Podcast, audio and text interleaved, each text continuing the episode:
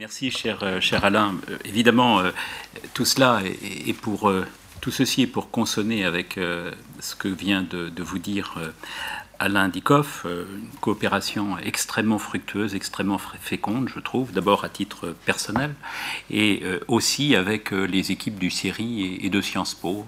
Manifestement, nous avons travaillé de manière extrêmement harmonieuse pour arriver, à ce que nous pensons être un, bel ouvrage. Je voudrais saluer aussi, évidemment, en dehors des, chercheurs euh, de Sciences Po, en dehors euh, des, euh, des, équipes administratives, éditoriales de Sciences Po, mon propre laboratoire, ces chercheurs qui ont été constamment, constamment impliqués dans ce projet et qui nous ont donné aussi de très beaux textes. Vraiment, je suis euh, très, très fier de pouvoir euh, diriger un laboratoire comme celui-là. Alors, euh, quelques mots, si vous voulez, sur la problématique générale du, du livre, en vous disant que probablement ce livre n'aurait pas été écrit, n'aurait pas été publié il y a quatre ou cinq décennies.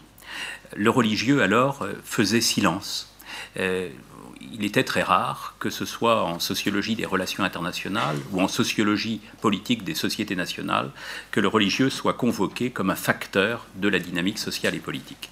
Pour deux raisons. Tout d'abord, pour une raison très empirique, lorsqu'on étudie les textes des années 1950, 1960, 1970, au niveau des acteurs politiques, au niveau des acteurs sociaux, très souvent le religieux est tu. Ce n'est pas en s'appuyant sur des significations religieuses que les acteurs s'impliquent sur la scène sociale et politique, mais davantage au nom d'un messianisme libéral ou marxiste.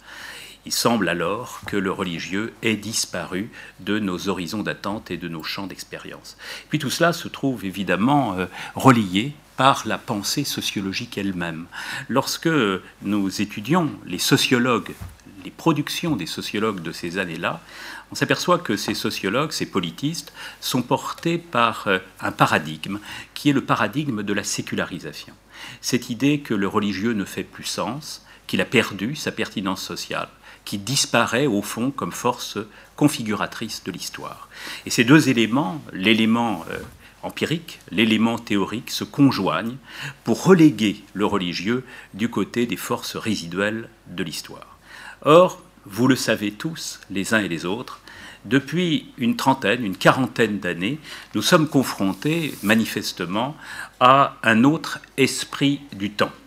Un autre esprit du temps avec une date 1978-1979, où l'on voit bien, Gilles Kepel le notait à la fin des années 80, s'affirmer quelque chose comme une revanche de Dieu. Alors l'expression peut évidemment prêter à controverse, mais elle nous dit quelque chose de cette époque où l'on voit le politique s'adjoindre de nouveau les ressources symboliques et éventuellement normatives du religieux. On s'aperçoit d'abord à cette époque-là que les discours changent. Le discours des acteurs politiques n'est plus le même, et l'on voit bien que les autorités politiques s'appuient de plus en plus volontiers sur les ressources de sens, sur les capacités de lien offertes par euh, les grandes religions. On s'aperçoit d'autre part que les groupements religieux, qui avaient accepté d'une certaine manière leur privatisation dans les années 1950-1960, reviennent sur le devant de la scène ils remettent en cause ce qu'on appelait dans les années 60 l'autonomie des réalités terrestres pour s'affirmer de plus en plus comme des forces configuratrices de l'histoire. De plus en plus investis donc sur le terrain des mobilisations sociales et politiques. C'est un premier niveau de changement. Et puis il y a un deuxième niveau de changement qui se situe, celui-là, au niveau théorique. Je vous disais à l'instant que le grand paradigme des années 1960-1970, c'est le paradigme de la sécularisation. Alors il demeure encore dans un certain nombre de textes sociologiques, un auteur comme Steve Bruce par exemple, en Angleterre, va encore aujourd'hui tout à fait dans ce sens. Le religieux disparaîtrait de nos horizons historiques. Mais, mais, ces thèses à partir des années 1980-1990, deviennent des thèses de plus en plus minoritaires. Et l'on s'aperçoit que d'autres paradigmes émergent. Le paradigme, par exemple, de la désécularisation, promu par un auteur comme euh, Peter Berger, par exemple, ou le paradigme de la déprivatisation que défend un auteur américain, euh, hispano-américain, comme euh, Casanova. On voit bien que, y compris dans le monde de la sociologie, le religieux redevient finalement un objet, un facteur auquel il convient désormais de s'intéresser, tout simplement parce qu'on y voit un élément dynamique de l'histoire. Alors c'est dans ce cadre que nous avons essayé de penser le, le livre qui vous est aujourd'hui présenté. Cette idée que le religieux compte désormais, qu'on ne peut plus faire comme si le religieux n'était qu'une force résiduelle de nos existences individuelles et collectives. Euh, un livre qui, euh, comme le disait Alain à l'instant, euh, a tenté d'examiner la plupart des aires culturelles, depuis les Amériques jusqu'à l'Europe, depuis l'Europe jusqu'à l'Asie, en passant par l'Afrique. Mais un livre qui s'intéresse aussi à des niveaux, à des échelles différentes d'observation. on s'intéresse au sujet, pris individuellement, niveau micro. On s'intéresse aussi aux institutions religieuses, niveau méso, le niveau moyen de nos euh, organisations sociales, et puis au niveau aussi, euh, ce qu'on appelle macro, le niveau des organisations internationales et le niveau surtout des structures étatiques. C'est à partir de ces angles d'observation que nous avons tenté de percevoir l'état actuel de la relation entre le religieux et le politique. Alors sur cette base, euh, nous avons finalement euh, sans remettre en cause évidemment la singularité de toutes les sociétés nationales, repérer trois grands éléments dans le monde dans lequel nous sommes aujourd'hui embarqués. Ce monde contemporain nous semble d'abord euh, de la Birmanie jusqu'à la France, et oui, il y a paradoxe d'une certaine manière à rapprocher des sociétés aussi différentes, de la France jusqu'aux Amériques, marqué par un phénomène de polarisation des sociétés. Vous avez tout à l'heure qu'il y a deux paradigmes aujourd'hui qui se font face. Le paradigme de la sécularisation, le religieux disparaîtrait. Le paradigme, au contraire, de la désécularisation, il y aurait une sorte de revanche de Dieu dans nos sociétés contemporaines. Et nous tentons de dire qu'il faut dépasser ces deux paradigmes-là en essayant de penser le monde contemporain à partir de la logique de la polarisation. La plupart des sociétés continuent de connaître un mouvement de sécularisation. Dieu s'efface en effet de l'horizon d'attente d'un grand nombre de nos contemporains. Mais en même temps, comme par réaction face à ce mouvement d'élision de la figure divine, s'affirme très souvent aussi dans nos sociétés une figure de la réaffirmation du religieux. Et c'est précisément à partir de ce qu'on appelle très souvent cette guerre des cultures, entre la culture de l'hétéronomie d'un côté et la culture de l'autonomie de l'autre, qu'on peut essayer de penser ce qui fait le propre de nos sociétés nationales aujourd'hui. C'est donc un premier élément qui nous semble s'extraire des euh, contributions qui nous ont été données dans le cadre de cet ouvrage. Il y a un second élément qui est tout à fait euh, important, c'est que ce mouvement de réaffirmation du religieux ne se vit pas simplement à titre privé, à titre subjectif il se transforme très souvent en mouvement de politisation de la foi. Et on voit bien que ceux qui se réenracinent dans les transcendances ne se contentent pas en effet d'un simple subjectivisme religieux. Ils cherchent la plupart du temps à réaménager les frontières entre le politique et le religieux, à réorganiser l'organisation du lien entre le privé et le public, à partir souvent d'un double mouvement de mobilisation un quadrillage de la société par le bas, ce qu'on appelle les welfare religions, cette idée que précisément par l'éducation, par les activités humanitaires, par les activités sociales, il est possible de pénétrer le social et d'y infuser des significations religieuses.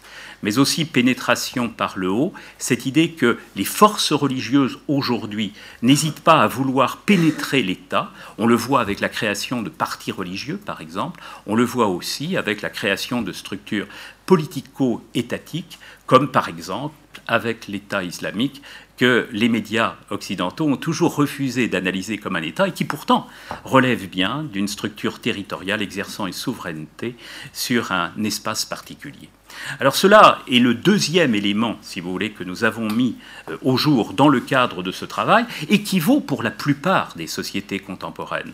Le religieux ne se contente plus d'être cultivé à titre privé, il vaut désormais dans un cadre politique où les significations religieuses puissent avoir désormais signification normative. J'aborde là, si vous voulez, le troisième point qui euh, ressort de nos investigations, c'est que euh, précisément, du fait de cette mobilisation du religieux, le politique s'est transformé. Il s'est transformé dans la plupart des pays du monde aujourd'hui avec l'idée que les politiques publiques se sont très souvent, pour employer une expression sociologique, re-spiritualisées. Des politiques qui se sont réenchantées avec cette idée que désormais, le religieux apparaît de plus en plus dans la sphère étatique comme une ressource symbolique nous avons, dans le cadre de ce livre, étudié par exemple les constitutions d'Europe de l'Est. Et nous nous apercevons qu'en Europe de l'Est, on fait de plus en plus référence aux racines chrétiennes de la nation, comme s'il s'agissait désormais de dépasser la simple sécularité politique pour se situer dans un horizon où le religieux pourrait également être force symbolique de réenracinement du droit. C'est un premier élément, et puis évidemment, on ne s'en tient pas le plus souvent à une simple revendication symbolique du religieux. Très souvent, le symbolique devient normatif, et dans un certain nombre de pays, on voit que les forces religieuses parviennent à infuser dans le corpus normatif, dans le corpus juridique lui-même, un certain nombre de leurs propres normes. C'est le cas en particulier en Birmanie, on en parlera tout à l'heure, où un certain nombre de lois ont été travaillées par l'éthique familialiste de certains mouvements bouddhistes. C'est le cas en particulier pour ce qui concerne l'Europe, avec les mobilisations morales contre l'évolution de la famille dans la législation, dans la jurisprudence contemporaine. Alors autant d'éléments, si vous voulez, qui nous permettent de dresser un tableau global, mais qui vont trouver un certain nombre de duplications, un certain nombre d'illustrations particulières dans euh, l'ensemble des, euh, des, exemples, dans l'ensemble des illustrations euh, nationales que nous donnons dans le cadre de cet ouvrage. Birmanie, euh, les pays aussi du Machrek, du Maghreb, euh, les pays de l'Europe occidentale, euh, tout cela évidemment ne relève pas exactement du même régime d'attitude, mais on peut percevoir dans tous ces pays, à l'échelle mondiale, comme s'il s'agissait au fond d'un effet de la globalisation, les trois éléments que j'indiquais tout à l'heure, l'idée que les sociétés sont de plus, en plus polarisées, l'idée que le religieux se politise, l'idée que le politique lui-même, que le politique lui-même se spiritualise. Alors voilà, si vous voulez, autour de ces trois points, ce que cet ouvrage a essayé d'organiser dans euh, la myriade d'informations, dans la luxuriance des faits que l'époque contemporaine nous permet aujourd'hui d'aborder.